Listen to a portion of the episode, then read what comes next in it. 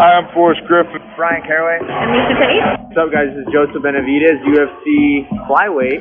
Hi, this is Greg Jackson, and you're listening to It's MMA Zing, and that is an amazing pun. Get it? Like MMA, but amazing? I'm amazing. Radio.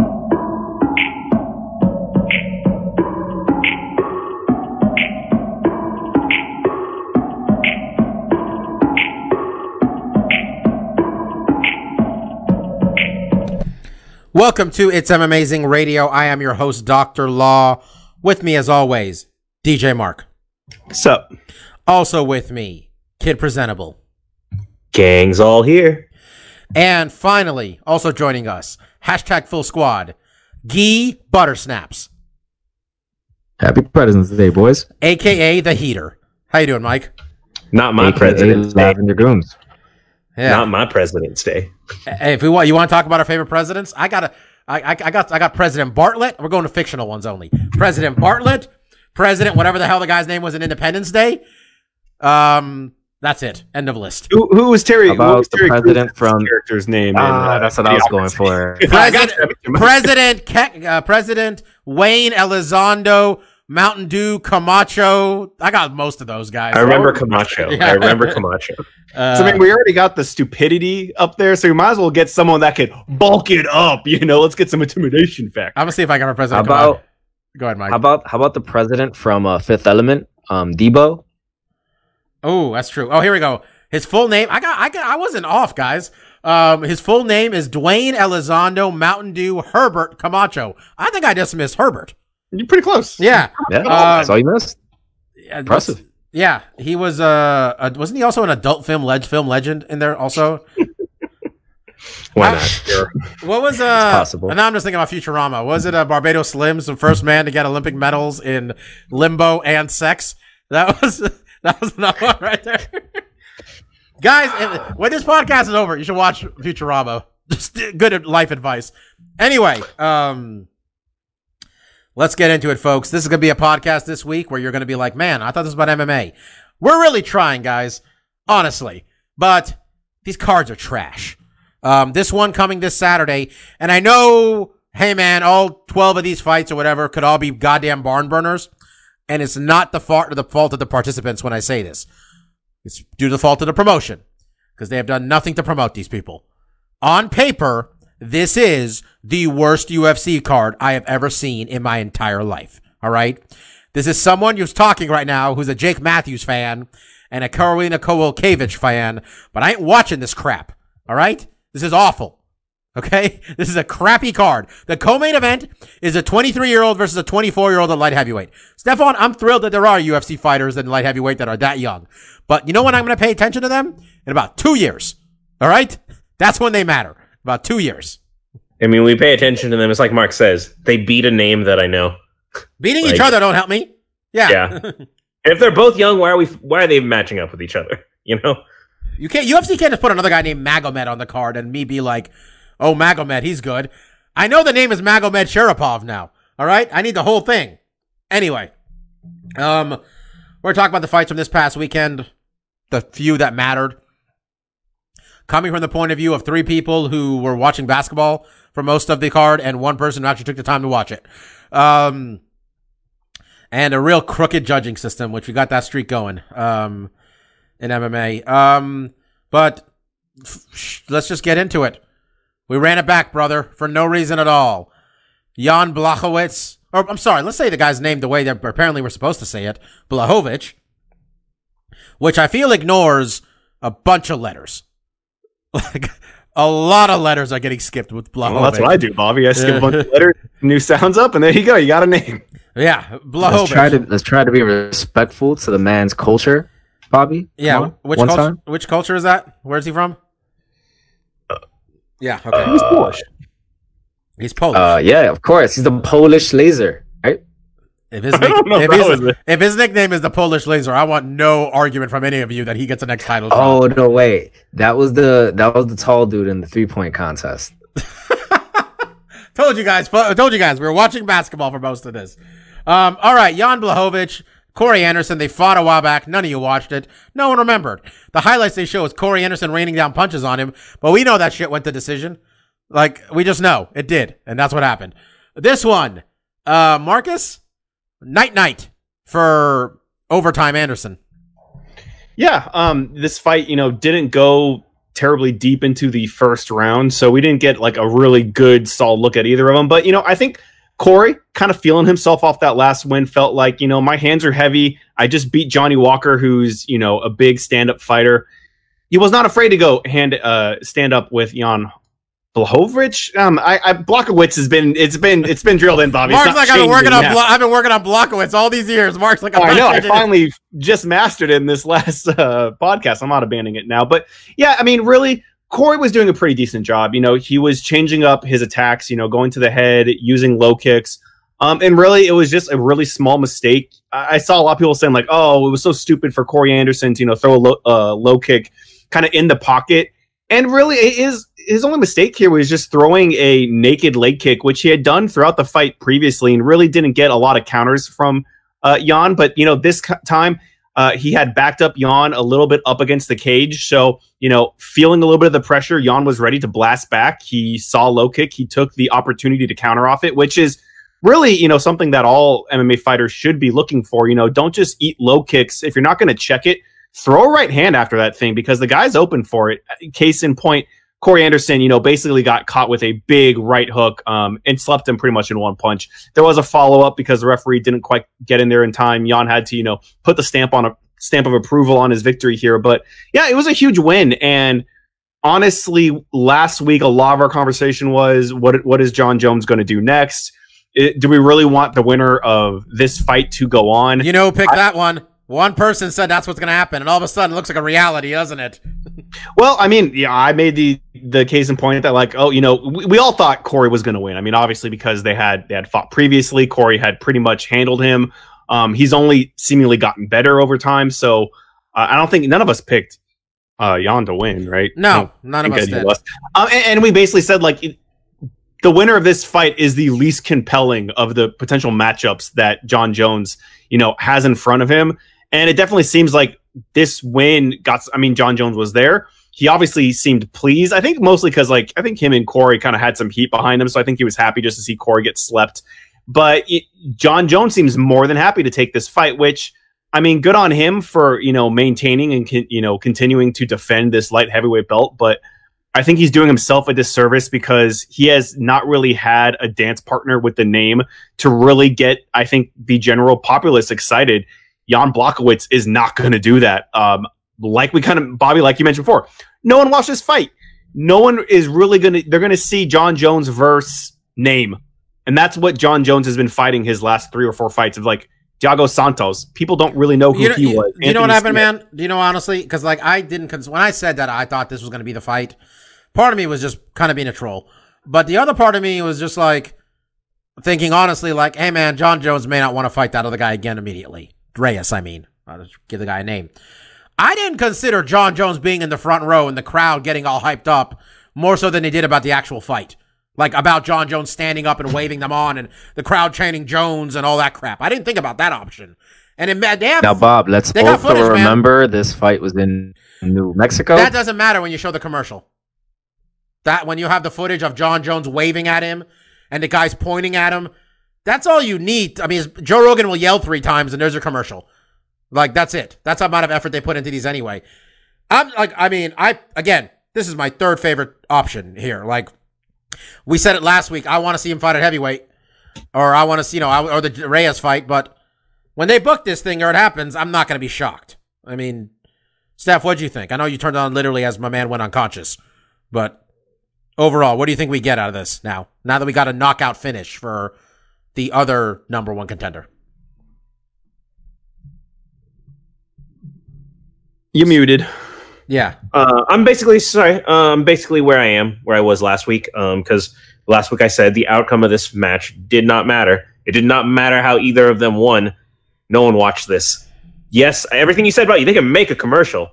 No one saw any of that. No one, no one, no one cares. Does the commercial really sell people? It's the heat. It's the media tour. That's what sells people. Like the, commercials are notoriously bad. You know, we can count on one hand the number of ad packages we thought were good. So, like, I don't think being able to make an ad package doesn't mean anything. Let me the ask you Reyes fight is the one everyone remembers. It's the one that people cried bad decision, cried robbery, and those people are wrong. But those were the articles. Those are the ones people were talking Let about. me, Stefan, real um, quickly, let me ask you this. We said no one saw this one, which I'm sure no one did. We don't know how many people watched this pay per view, but in a month where a heavyweight boxing fight is also on the docket, where in theory there are crossover fans, and maybe some people. I mean, I don't even know what I'm asking you at this point. Do you think the fact that I guess the fact that there's a heavyweight title fight are, is going to hurt Dominick Reyes' chances of getting a rematch?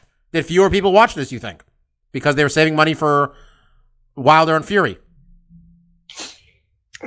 I I think the fans. I, I don't think there's that much crossover. If there is, they watched both. That's not the one they skipped.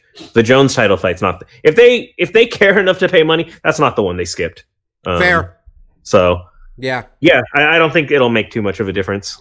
Mike, how many uh, are you? Are, Mike, how much are you paying for the Wilder Fury fight? Is it zero dollars or zero dollars and zero cents? Well, I guess it depends. Uh, if I can find like two friends to go watch it with, we'll actually pay for it. But if not, I'm not gonna watch it because there's no way I would ever illegally stream this, Bobby. Eighty dollars, by the way, guys. Eighty dollars. And uh, I, by the way, the price range for MMA is, is kind of hilarious because this is what you got. You got a sixty dollar pay per view behind a five dollar paywall on one side. Then you have twenty dollar a month the zone happening. Then you got just the UFC five dollar cards, and then you have whatever you pay for cable, which like people act like those are free. When you pay for cable, ESPN is the most expensive part of your cable package. Just letting you know, it is the most expensive cable channel five times over. Second most is E ESPN two. I think it's the, I think it's about five dollars. Yeah. the, the ESPN. Yeah. Then on the other end is one one championship, which is just free on their app, and nobody's watching because none of us are waking up at 3 a.m. to watch cage fighting anymore. We don't have it in us. Um, sixty-five dollar range. Boxing, on the other hand, you want to watch this thing? Uh, Give us hundred dollars.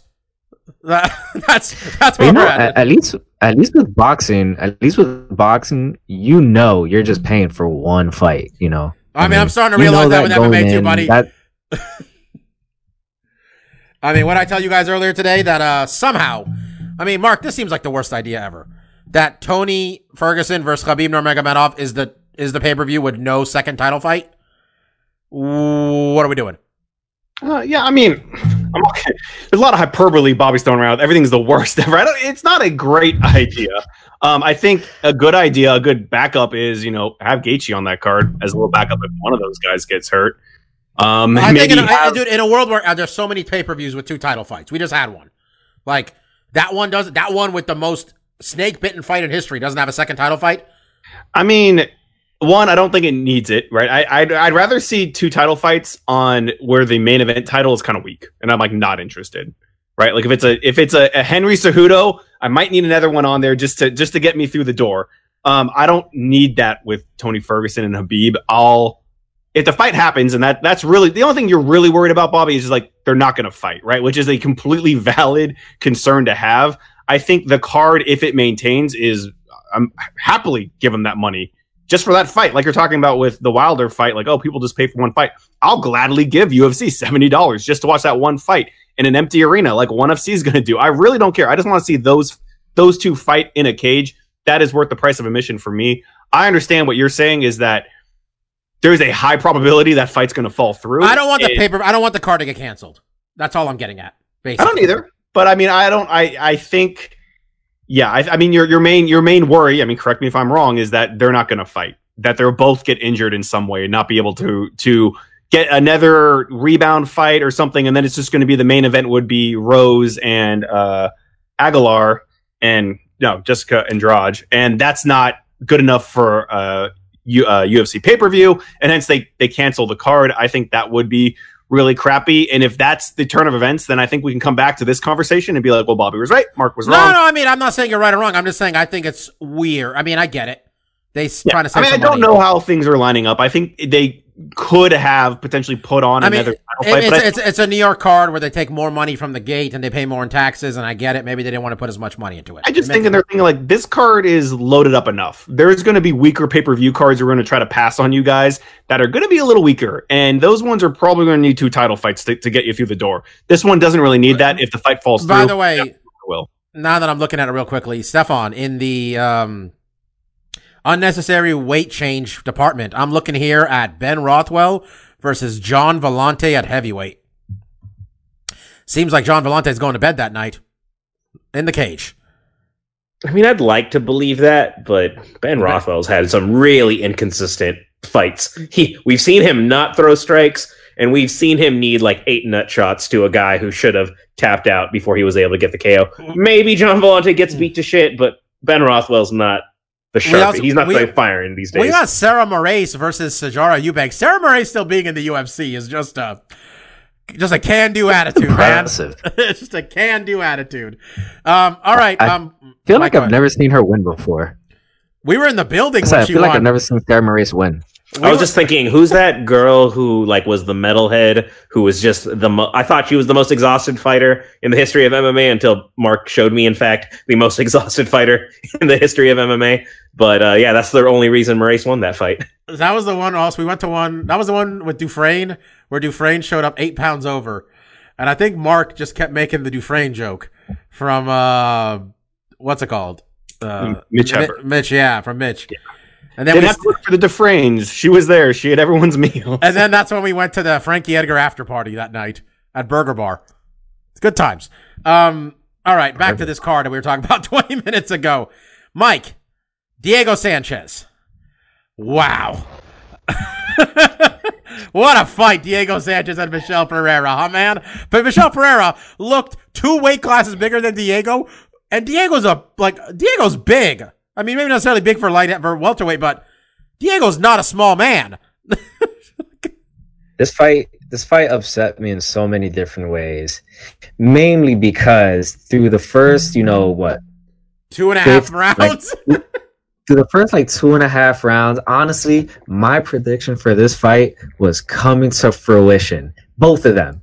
In that one, he was gonna win by continuing to do his stupid flippy shit, but he had honed it to a point where like, you know, it was like a fine tooth, you know, scalpel. And I can't remember what was the other thing I said because we had to record that twice last week. But either way, I was thinking I am going to be right. He is still an idiot, but he has refined his idiocracy to a point that he can at least beat Diego Sanchez and do some flippy shit.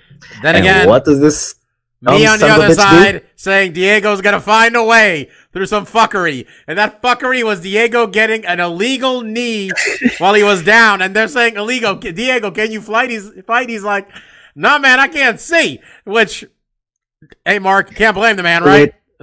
Which he followed up that with that was an illegal shot though, right? and the ref and the ref is trying everything possible to not say, yeah, that was an illegal shot.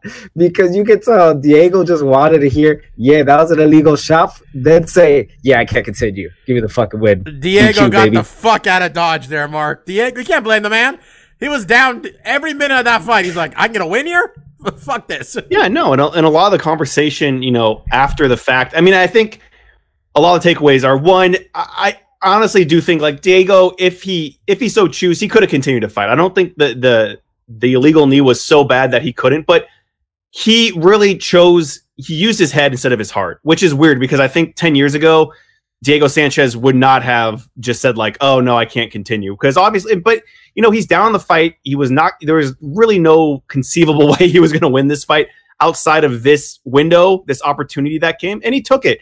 And we've seen other fighters in a similar situation not do what Diego did.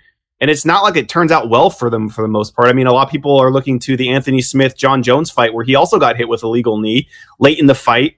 And potentially he could have, I- I guess, bought, he he would have won a fight. I don't think he won the belt off a DQ, I right? think it depends if you think it's intentional or I don't know. I don't know. I don't know what the But I, I thought you MMA were gonna bring up the one where like the referee told the guy, "Oh, the fight's all, you're, the round's almost over." Like who was that? Like it was like a couple months ago where Tan Dan told the guy like, oh, the round's almost over, like Yeah, we're almost at the end I of mean, the fight. The other, so there, I mean, That there's was so many. guy that got him in the nuts like four times, right? Yeah, and I mean, there's there's been a lot of cases where, and and the situation could be much more severe for the the fighter that got you know an illegal strike. You know, they could be serious, much more damaged than Diego was in this particular case. And a lot of times they'll still continue to fight, right because we have this stigma, or it's what the fans want, it's what the uh, managers want, it's what the you know probably not, not what the corner wants or even what the fighter wants. But there's a lot of pressure to if you're able to continue to fight to continue to fight. And I think obviously Diego was put in a situation where it's like I could get the easy W this way, or I can continue and get law and get the loss and uh, you know potentially get injured more. And he he did I think the smart move, and he took the illegal knee and he got the W. And you know I'm not going to criticize him for it. If I was in the same shoes, absolutely would have made the same decision. Um, but it was I think it, it was humorous how it played out because obviously at at you can tell the the the wheels were spinning in his head like that was an illegal shot, right? And the referee's like, yeah. And he's like, okay. And I think he has to kind of talk to my corner. He's like, no, I can't talk to your corner. He's like, okay. And it was like, well, if I can't continue, like what happens? And and I, I think it was uh, Herzog was the referee. I think I don't know if you remember Bobby, but uh, he basically You're like, right. well, it- he wouldn't he wouldn't tell Diego like, yeah, it was illegal. You're going to get the W if you can't continue to fight. He basically said, I, I got to talk to the commission and they'll you know figure out what the course of action is, which was the absolute right thing to say to the fighter. Um, but he went with that course. He got the W. You know, caps off to the guy. I think a lot of the conversation is also just like, you know, Diego put his time in. You know, I don't think a lot of people are like, oh, we needed you to go out there and show the warrior spirit because he's done that in spades throughout his career. So getting a needed win here, I think, was the smart thing to do. Man, he And- was getting his ass whooped. and and what I will also point a light to because I think this is also kind of part of the conversation. Um, there was a lot of heat from the commentary booth about his corner and their training mechanism or, or their training. Um, I guess speech. They had some like code they were talking in between rounds. They told him he won the first round.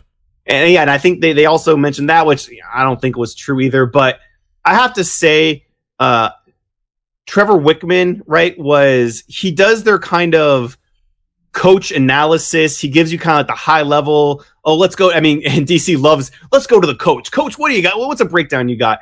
And I don't think, I think his comments were coming from a place of concern and love, but he did just seem like a uh, scorned lover right? Whereas like he's not training with me anymore, so- and I'm just gonna. I mean, and look, and I don't think his criticism was completely unsound, but I just think it's like when this is a former person that you trained under, it. I don't think it looks as great when you kind of just like, man, this is really sad what they're doing. It's like you know, Diego's doing his own thing. He's a weird cat. It is very weird. He has one corner man. It's not like it has really evolved his game to a new level, but sometimes when you're a fighter, if you're in a situation that you're not comfortable in, and maybe that's what he was at with Winkeljohn, you need to get out and change things up. And look at Diego made a change, and I think a lot of people will say like, well, it hasn't really benefited him. I'll be one of them. It doesn't his his fight game has not increased or gotten any better since he made the change. But if he's more happier to train and fight with this one dude in his backyard and they do, I don't know, burpees or whatever the hell they do for training, I don't know. I don't care.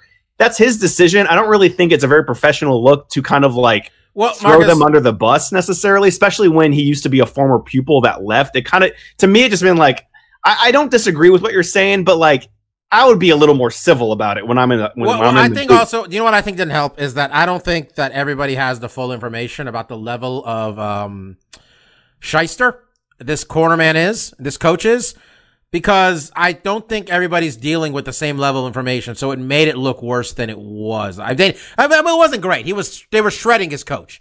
Right now, I'm reading an article about Diego saying like, "Oh, they're bullies and it's a smear campaign against my coach," which you gotta like take a step back and think like nobody cares if anybody's bringing this up is because it's not like there's like a grand conspiracy to keep your weirdo coach out. But I think it was a bad look as you put it, Marcus. But I don't think it was. I think it was made worse by the fact that not, not everybody watching this and a lot of people just turning ESPN Plus on. Then again, nobody's watching this on accident. It's, it's ESPN Plus card, but people aren't dealing with the same level of information about the weird ass coach Diego has hired. And I think that would have helped what Wittman was saying. And Wittman maybe should have kept it more like down the line. But um, he was getting trashed by everybody. This guy. Um, all around. Now, Joe Rogan wasn't even calling this. But he was. He's that been, was funny because they they call out Joe Rogan for like bullying him, and it's like he wasn't in the booth. He probably would have said Yeah, the similar yeah. things, but He's just some schmuck, honestly. Um, and honestly, by the way, uh, hey man, Diego's been fighting for 20 years, and if he somehow convinced himself this guy's gonna make it so he doesn't have to fight for another 20 years, props, but the results have not been there. So maybe they don't book him against giants either. I mean, I know this is New Mexico. You guys, you're trying to sell some tickets because Diego's on the card, but give him some. I don't know what to give. Say, I I don't think Diego Sanchez should be fighting in the UFC at all. That's beyond the point, though, of this thing. Um, Marcus, you want to say anything about Lando Vannata getting some home cooking before we just call her day on this card?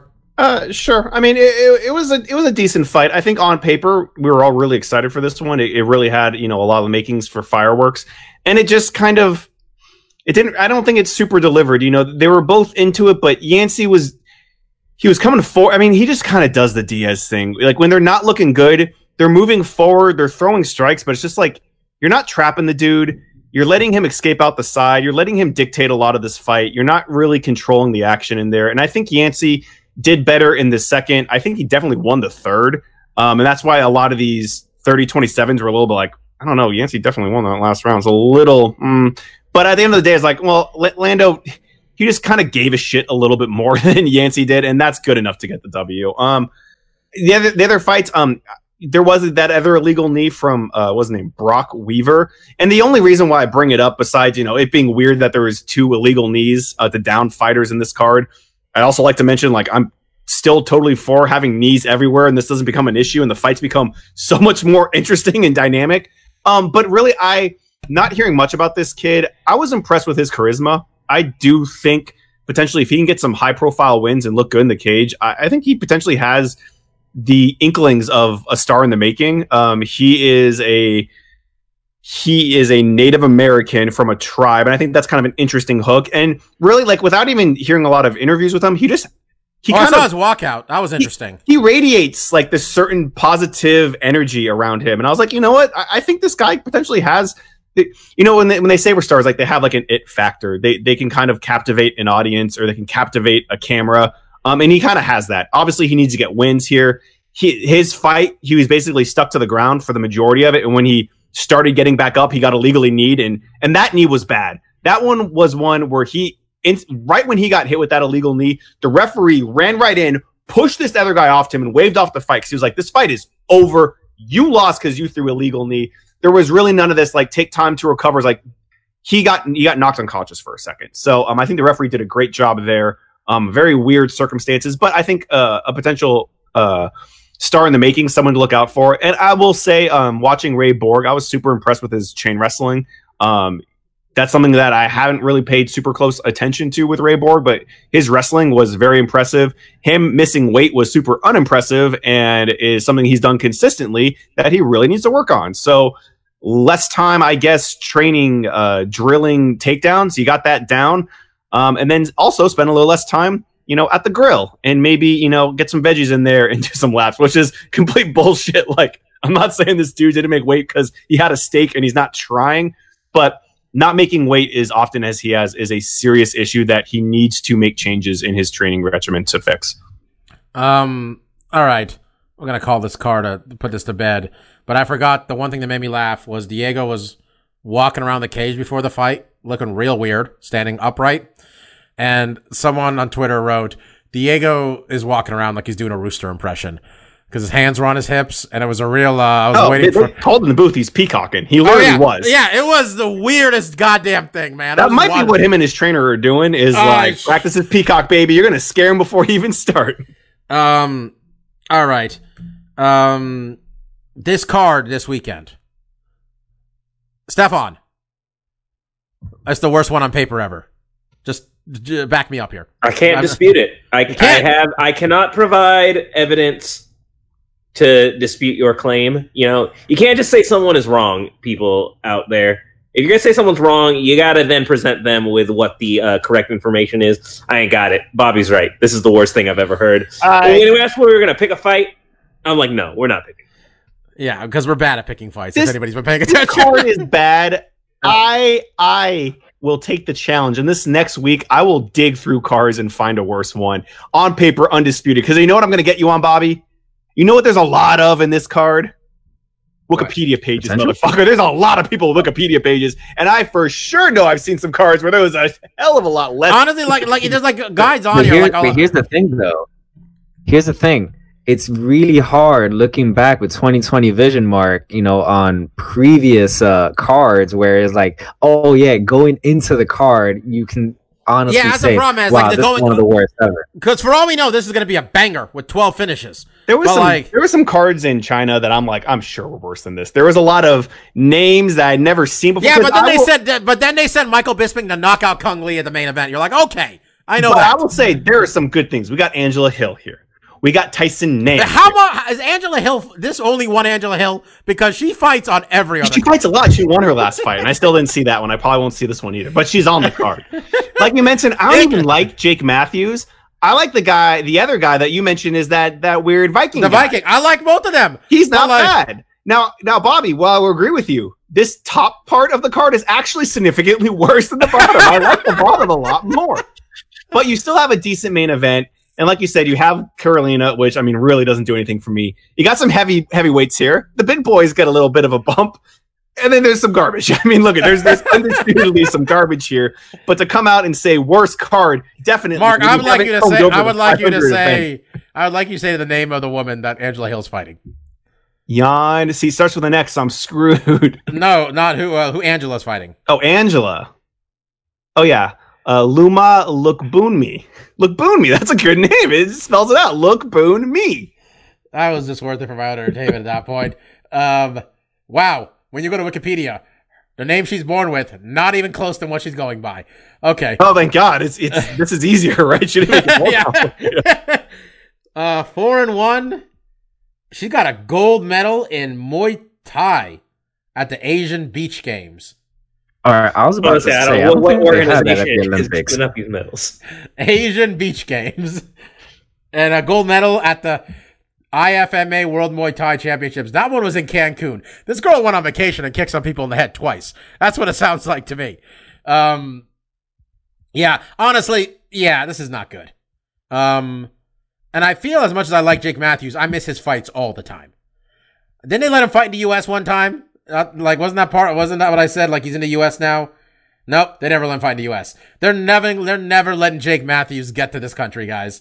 All right, they let him fight Kevin Lee four years ago in Vegas, and since then they shipped his ass overseas. Right? At least, uh, at least he never has to deal with jet lag. Real Pretty talk. good. This, this is where this guy's UFC fights have been. New Zealand, Australia, Australia, Australia, Australia, Vegas, Australia, Australia, Australia, Singapore, Australia, Australia, and this one in Australia. Is this an Aust- uh, say this is an Australia card? Or, or- it sounds like or, or New Zealand. One, I don't know. It's on. It's on. It's Sunday there. it's Saturday. Yeah, it's over there. Jake Matthews was like 19 when he showed up, and I look at his age; he's only 25 still. For the love of God, man, it's 15 and four. Let's get him over to the states. Let's give him a chance. Um, yeah, this isn't. I mean, I think the main event's awesome. Just putting that out there. Like if they tell me after, like if I miss this, which is a real possibility, but if they tell me Paul Felder and, and uh, Dan Hooker went to a five round war, Mike, I mean, I buy it. Just to make sure, at what time is this fight? Because I know it's in the other You'll be side of asleep. the world. the, it's a six fight main card. It starts at 7 p.m. Pacific time. You'll be asleep. so, Ugh, yeah. that's that's how this works. They should start all these cards at 5 p.m. Um. Anyway, um, I are we done talking about fighting? Honest question. Did anything else happen of note? We've already talked more about it than I expected. Yeah. Um. Yeah. All right. Uh, I'm just making sure there was no MMA news as why while uh, that broke while we were on here. Um. Well, we could, we could, uh, I will briefly mention that Colby Covington over the last two weeks has come No, up we're with good. every excuse in the We're good. book to talk He about doesn't how he lost that fight. He doesn't matter. He doesn't matter until he takes a fight. He matters to All right, there Mike, you okay? Mike was paying attention. Mike was listening. Mike was reading all the articles with his name. He matters to Mike, Bobby. Mike, go ahead. All right. Bob, you see, what you don't understand about us Colby kids is that we always have our, our ear to the ground for Colby news, all right? Okay. Do you want to tell us what the excuse, new excuse was, or we just got to sit here and wonder? Oh, um, I'm sorry about that. I just realized I had not said it. Um, he said today that his new excuse is food poisoning. Great. Food poisoning. Wonderful. That's not even a good one. People using that one for years. Rampage used that. Rampage used that excuse back when he lost to Sakuraba for the love of God. It wasn't even regular food poisoning. It was someone poisoned his food rather than just regular food poisoning. Uh, someone I like announced her Um, next fight just- just- is uh, Michelle Waterson's going to fight Cookie Monster, and that is someone who is her size. I should I like don't- that fight. Do you think she's going to win? Yeah. I'm I'm going to pick her, but if she loses a unanimous decision, I will not be surprised. By the way, I totally missed the news that Rose and Andrade are running it back, though. I did not know that was happening until today. We talked about it, Mark. Like when they said they were going to they were going to fight each other, I'm like, okay, I'm going to take the girl who got knocked out by a power bomb last time.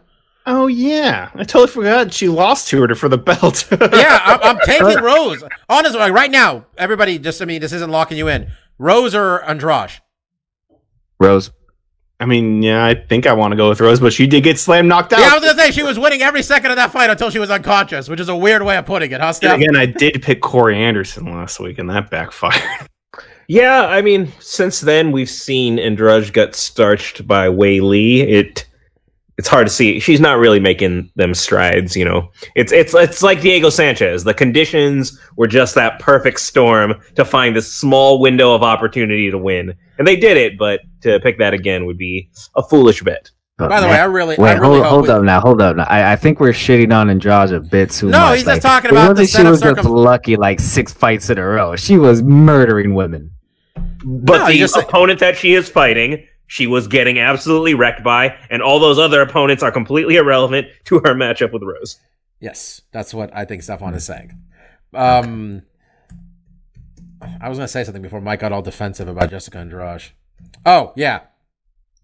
I really hope we get uh, Joanna versus uh, Weili. I think that's a really good co-main event title fight. That's the type of title fight in the co-main event I'm all on board with, Marcus. Just provide. It's a good matchup. Should be good on paper. Hell, Weili my smoker, but yeah, there's that seems a like lot that of like a, yeah, there's Yeah, a lot of things in the air right booked, now that are kind of isn't it? making that questionable, right? Where she has to move camps a bunch. Yeah, I So just hope it all hopefully- comes. I hope she's okay and it all works out. And that's the co-main event to Izzy and Yoel. Um, which my little brother was just like, "Oh, what kind of nonsense is this? Yoel has no chance." And I'm like, "Nikki, we feel that a lot in many of Yoel's fights." And then all of a sudden, it's halfway through the third round, and he's winging haymakers, and the other guy's unconscious, and he's kissing them and dancing. It's just it happens. Um, all right, let's do stuff we like. Um, I'll go first. I'm gonna knock out the wrestling talk or whatever. I like talking about wrestling. Y'all can deal. Um, NXT Takeover. Oh shit, where were they? Portland at the Moda Center, Rip City, the former Rose Garden. I'm not sure if it's the same building. Um, It's the same building. same building. Um, I like when they get into buildings, they just change them, give them some corporate name, somehow go from a garden to a center, you know? It's just changing the structure. It's like when the Arco Arena became the Sleep Train Pavilion. I'm like, you're not a pavilion, still an arena. Anyway, um, it was, I mean, look, Stefan, we've talked about it a lot. All the takeovers are good, but at a certain point, I get kind of tired. Um, I'm gonna say, man, I, Bob, I don't think. Don't go with that. That's not your take. That was my take. Your take was this was the best NXT ever, and then I kind of rained that on your was halfway, parade that was halfway through it. glass shattering it for you. No, that was halfway through it. Then around the main event, I'm like, man, this is like 30 minutes. Um, it's uh, they need a let up match, as Bruce, Bruce Pritchard would say. We call that a nacho fight when we talk about it on this podcast, which is like everybody get up and go take a piss. All right, Like, we'll all come back. Yep. Um, when I say nacho fight, it means go piss. I was just saying, Um, Bob, you're getting your kind of things mixed up there. So, the, um, the nacho fight is pretty self-explanatory. I thought. just going through it real quickly. Um, I thought Diga Dijakovic and Keith Lee had about the ninth good match they've had between each other. Which I mean, Mark's probably seen two of them at this point. He's barely watching wrestling. It's the same two dudes. Just Keith Ro- Keith Lee is twelve kinds of over. Crowd fucking loves him. It's great. Um, Dakota Kai and Tegan Nox was fine, though. This they have this problem where they try to put the women wrestlers through tables, and they a lot of some of them weigh about 105 pounds. Stefan, And you know what happens sometimes when they hit the table? Uh, I kind of fast forwarded through that one, but I saw one where Tegan's uh, head just hits the table. Yep. and the table doesn't even move. Like Yep. just, she just eats it on the back of the head, and I was like, that's that's probably a concussion. Yeah, that was the one when I told Mike, I'm like, I'm watching a wrestling match between two women, and between them they have three torn ACLs. I'm like, God, wrestling's a rough sport, rough job, man. Um, Finn Balor and uh, Johnny Gargano had the best match of the night. Finn Balor has not had a match this good since I don't know the first run through NXT when him and Shinsuke had a really good time, and him and Joe were having good matches. And uh, it was it wasn't like Johnny Gargano gets a lot of criticism for just being a kick out at finisher machine, his matches. Turns out that's Adam Cole's matches, which was happening in the main event. But uh Balor and Gargano, if you're gonna watch one match, was the um best part of this show. Rhea Ripley and Bianca Belair was fine. Um Matt Riddle was maybe the one the maybe the biggest star on the card. People of Portland love Matt Riddle, which I guess isn't a total shock. Um but he was uh he was really good. Him and Pete Dunne together.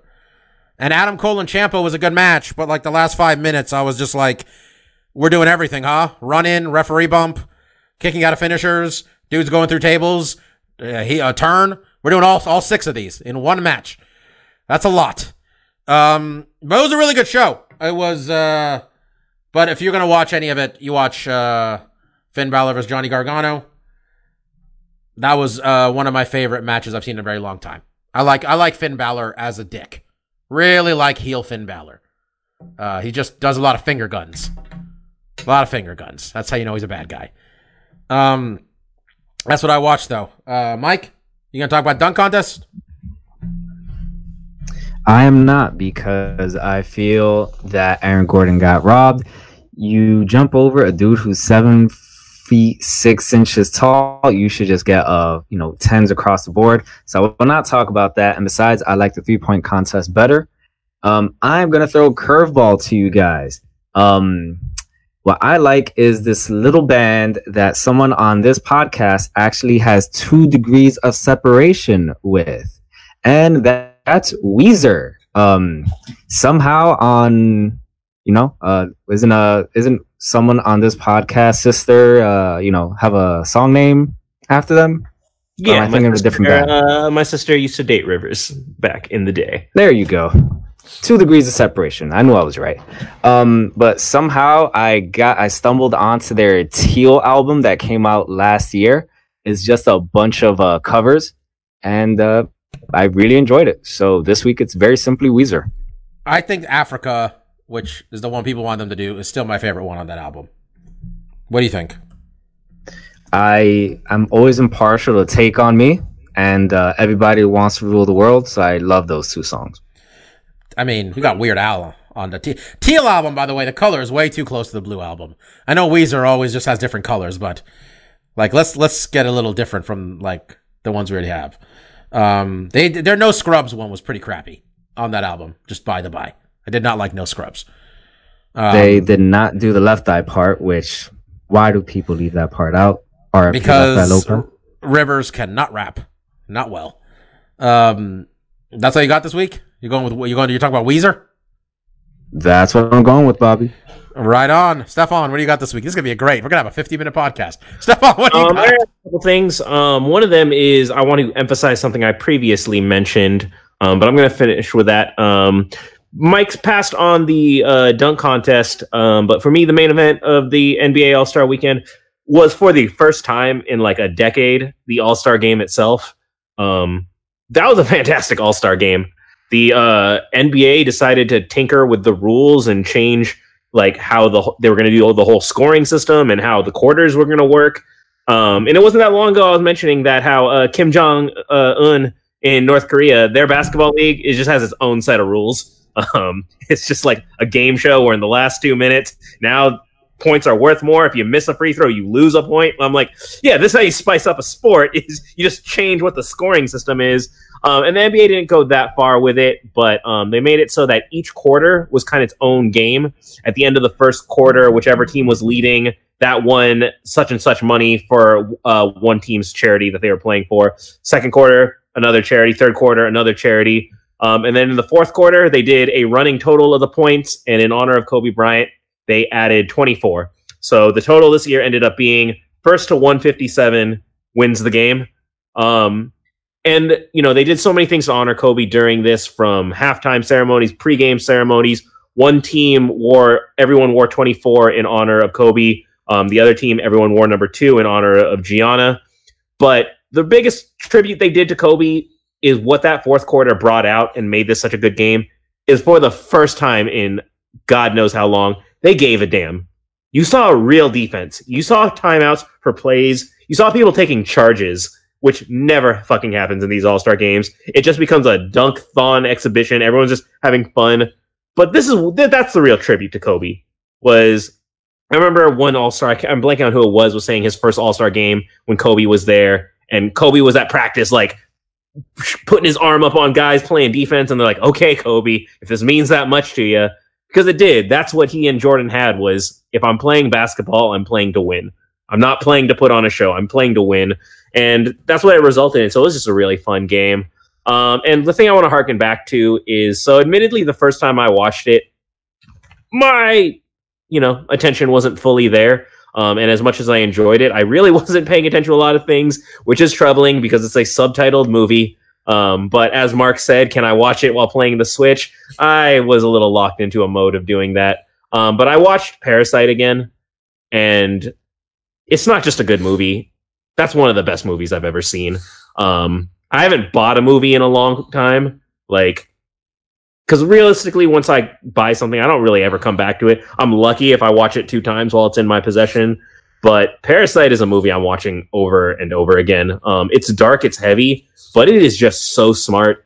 Um, I'm now able to watch all these videos on YouTube that were breaking it down that I kind of skipped because I didn't want spoilers. And they're constantly pointing new things out to me about angles, metaphors, and kind of double meanings of scenes and dialogue. And it's just truly, yeah, it absolutely deserved that best picture. Um, truly just one of my all time favorite movies now. Uh, I absolutely love it. So I should not watch that movie while playing my Switch. Um, it deserves your attention. Like Watchmen, that was a show that deserved your attention. Uh, I'm just sad Watchmen's gone all over again. It was unnecessary to bring that up. Stefan, oh Mike, you met uh, what's didn't you meet? What's her name from Atlanta? This is not even close to related, but you met what's her name from Atlanta today? And by met, I mean you walked right by her, huh? I don't know what her name is, but I've watched Zaz- Zazie enough Beetz? of the episode.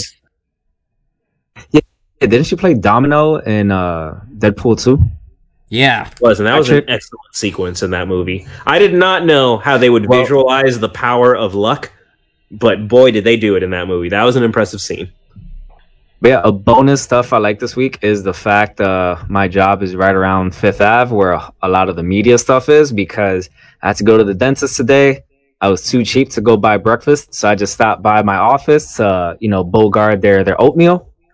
So when I left my office and I was walking over to my dentist, I see Zazie Beetz uh, walking towards me, and I stare right into her soul because I'm not exactly sure if it's her, and I think she probably got a little weirded out. Cause hey, but I had to make sure it was her, and uh, I was pretty sure. Yeah. Then I texted Bobby right afterwards, and I said, uh, "The baby mama from Atlanta. I just saw her.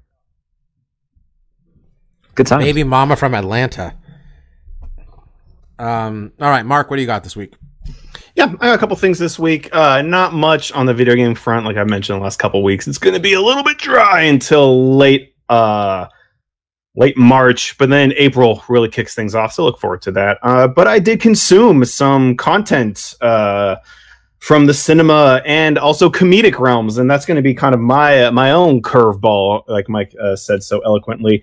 Um, I've kind of gotten off of the whole like watching new stand-up comedians because I don't know if you guys remember like back in high school uh, Comedy Central used to have like Friday night stand-up and they would have a bunch of premium blend and a bunch of half-hour comedy specials and that's kind of where I would consume a lot and see new comedians. Um, but randomly every now and then I'll watch stand-ups on Conan.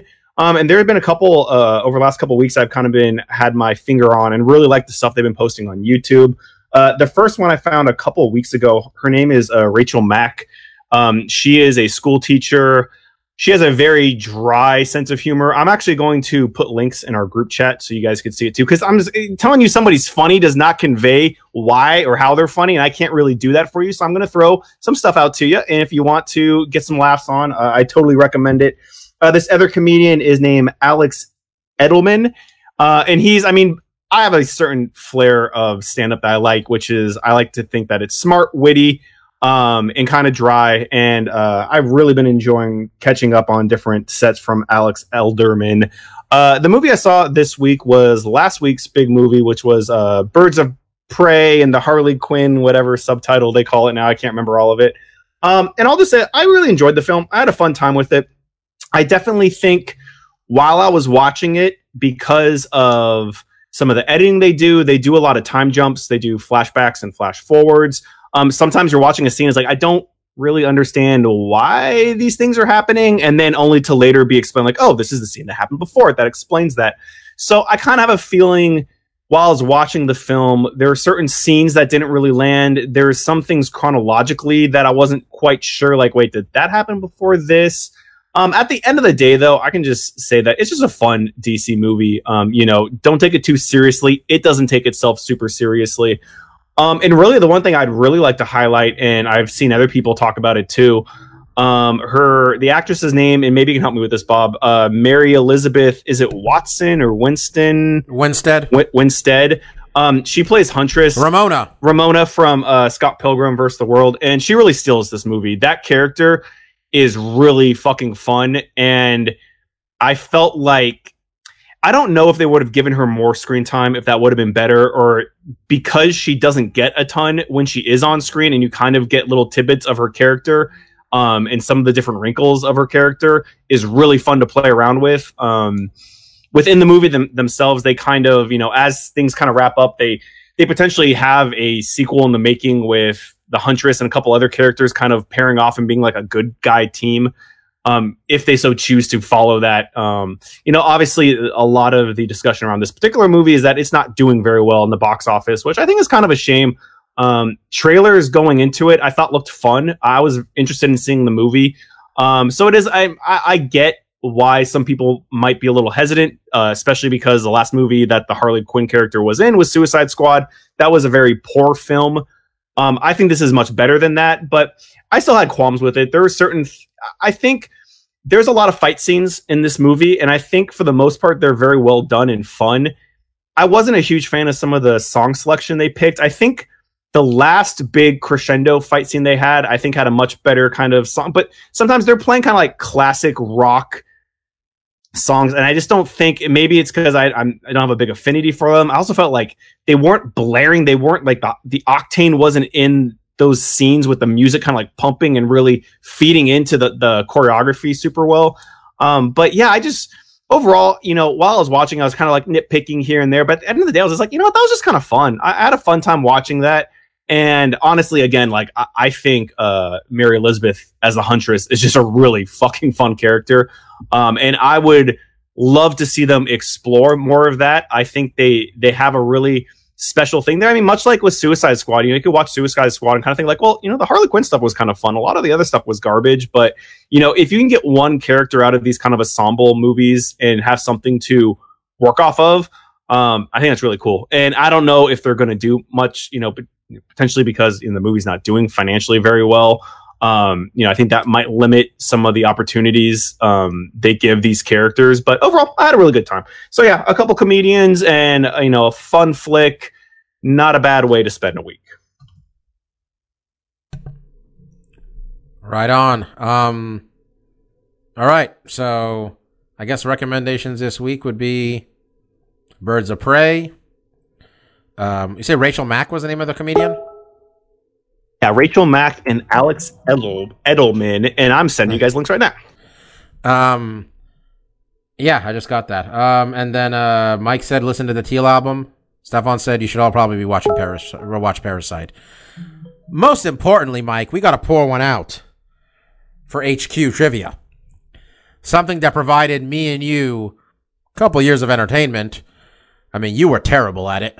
Um, Yeah. I was less terrible. but I mean, I think my I looked at my lifetime winnings. By the way, they owe me a dollar. I'm not getting. It looks like. Um, I got like twelve bucks I made over the two and a half, three years I played this thing. Shout out to that one time I won six fifty. That was a real big part One of it. twelve bucks. I'm one Yeah. for one in uh, my uh, experience with this game. That one Yeah. time where I served as Bobby's ringer for the Yeah. uh, the Stanley. Well, we won, we won like yeah, we won like what we win like thirty cents, twenty cents, something like that. We did Like, I'm something. like, you owe me half of that, man. yeah, I'll, I'll- and I I, want them in nickels. exactly. Um, yeah, Mike. Um, I don't know, man. I I know some useless trivia. Also, the key was to win the sports one. Just guess at the white sports. Sometimes it went well. This is not something I like, but since you mentioned a little game, have you seen the uh, commercial for this game show that's coming? That I know two of you definitely watch, and I mark you're at least Hot aware. Ones? There's a Hot Ones game show coming. This is a Yeah, lot I'm- less interesting when you're giving Hot Ones to random nobody people. Like I don't care what their reactions. the only Hot appe- are. the, the entire appeal of that show is that because they have gotten these people to take spicy wings, it is putting them off of like their. Faking. Being being honest. I'm, I don't. I don't Yeah, be it- fake, but, it's- but, it's but like they like they a- have a- It's like an They- they- alcohol or a psychedelic. It just kind of opens them up because their senses are kind of all, overriding. all, all in- their all their media training goes away basically. Yeah, so obviously somebody watched that and got the completely wrong idea of why this is popular and said, I mean, look, I like. that?" I think I think the host of the show um, does a really good job when he like. He's a great I'm interviewer. not sure. They Yeah. always say so when they're getting lit up with Yeah, and, I, and I'm sure a lot. Some of it is like the producers help him with that. So I hope this goes well for him, and I Oh, hope is he he gets paid. Uh, I Yeah. mean, that's that's the one thing that could salvage this, Bobby. Is he asks these no name nobodies a bunch of really personal, like, how the fuck do you know that about me? Oh my god! and they're gonna find out like Oh, yeah. person killed So, somebody. uh, It's- it's gotta be some were, shit uh, like that, 13 like- and you had a hit and run when you were you stole your dad's car, and uh, they never caught you for that. Like, Yeah, I was gonna say we need to hire some PIs. no, gonna it, that, this that's thing not right. how it works, you guys. You're gonna say like, you know, you look pretty young. I bet you got into some crazy stuff in your teenage years. Like, oh yeah, I ran over. a When bum you when you lose your virginity, it's It's gonna never gonna He doesn't. That that's a probing question. It's a very innocent question, and then they give you all the juice. He's not gonna do detective work and figure out like, oh, I got the bullet casings of your murder in '97. What do you have to say now with the hot wings in your mouth? It's gonna be no. It's gonna be a very subtle question, and they're gonna give it all up because they're in front of the TV and it's so hot and I can't understand. And oh yeah, I did kill that bum. Oops. Oops, I killed that bum. That's exactly how that goes. That's a good show. it's a just you know you're like yeah I killed that bum. It wasn't and I know what you did last summer situation. That bum was dead as fuck. We threw him in the woods. Nobody ever saw him ever again. Anyway give me the next wing. Mike is uh not holding it together. Nothing we're saying is that funny but my man has lost it. Perhaps he had a hot wing. yeah. Um, it, it's never cool to talk about murder, but somehow killing a bum for some reason just as horrible as it sounds, just kind of funny. yeah Every life matters. We're just we're playing around wings. here. We're having some goofs. yeah We don't Marks. condone homicide, even if it, the person doesn't have any family or a roof over their head. They're still a person. Treat them with respect. God damn it. That's Man, right. Bob, I was I uh, with randomly talking to you earlier about that movie where Ice T is a bum, and then a bunch of white people kidnap him and other bums, and then hunt They try them. to hunt him. Isn't that like Midnight Run or something? Great film. there's a lot of movies that are ends with we're gonna hunt people Yeah, for the dangerous game, entertainment." man. Yeah. Confused Dangerous homeless game. man. Isn't Oh God, we were talking about. Uh, I was last. I was telling Stefan. I'm like, man, I'm, I'm. What's it called? Comes out this weekend. Hunters. Are you gonna watch it? And Stefan's like, I don't know what that is, but I bet they're hunting the world's most danger, dangerous game, man. And I'm like, fuck, man, kind of. It's about Nazi hunters, so I guess they are hunting, man. Um, that. Have you seen anything about that, Mike? No, Hunters? I, I've heard the I've heard the name before, but I just never realized. It's, uh, advertising the shit out of it for a yeah, it's on Amazon. It's on Amazon Prime. It's Al Pacino. I don't know who Lo- Logan Lerman. I think was in. he was Percy movie. Jackson. There we go. He was in that thing. He, it's him, Al Pacino, other people, and it's about it's it's set in like 1977, and it's a bunch of people hunting Nazis in New York City. Which I'm yeah okay. Uh, I'll give that a shot. Man, Bob, you're just gonna find out that this is some alternate sci-fi dimension, and you gotta go through some portal to fix the timeline. God, I'm, we were all burned so badly by that show, man. Anything to do with Nazis and Amazon, I am mistrusting of now. I need to watch. Uh, I keep needing to watch Mrs. Maisel, the whatever Mrs. Maisel show that Mike watches. That I The marvelous Mrs. Maisel. Get that shit right, Bob. Okay, sure. I mean, you watch a lot of shows, man. So I don't know how much to trust you in this one. But I'm behind, man. I'm apparently three episodes behind on Brooklyn Nine Nine. Oh, yeah. I'm six episodes. I'm six still episodes not behind. watching Barry, like a lot of things. Dude, I, I, I, you know what? Brooklyn Nine Nine is it ending this year? Are we done at the end of this? or are we gonna keep gonna going? keep going. It's gonna keep wimpling along. Uh, at a certain point, Samberg's gonna be like, "Man, this movie career is never gonna pay off." Huh? Well, I gotta keep doing spoiler alert, Bob. I do not like what they do with Holt. Like they have kind of changed his character in a way I'm not super cool with. Well, okay, now I'm really getting excited to watch this. That's what I was gonna do when this podcast is over. You still should. Oh, yeah. And I gotta watch Schitt's Creek, which you all should watch. Excellent show. And it's gonna end this year, and it's gonna be like 78 episodes of comedy. Perfect number. Anyway, uh, thank you all for listening. We're gonna be back next week. We're gonna predict who's the next UFC flyweight champion. Where Joseph Benavidez, I think that's next weekend. Whatever. Let's assume it is. Um, is gonna take on uh Deiveson Figueiredo. Someone Mark and I have been hyping up on and off for about five months, and then we're all gonna pick against Deiveson Figueiredo, or at least I am, uh, because for the love of God, let's get Joseph Bena- Benavidez a title, okay? Let's just get him a belt. By the way, Joseph Benavidez is from New Mexico. Why wasn't that the main event of this card? I don't, I don't run the UFC, Bobby. That's right. I'm just saying, why why isn't Corey Anderson and Jan Blachowicz happening wherever the hell that thing's happening? Huh? I'm just saying. Would have made a lot of sense. New Mexico could have a champion. Anyway, we'll be back next week. Thank you all for listening so much. We really appreciate it. Um, I was Dr. Law. That was Kid Presentable. That was Lavender Grooms. And that was DJ Mark. See y'all next week. Peace out. See ya. Peace.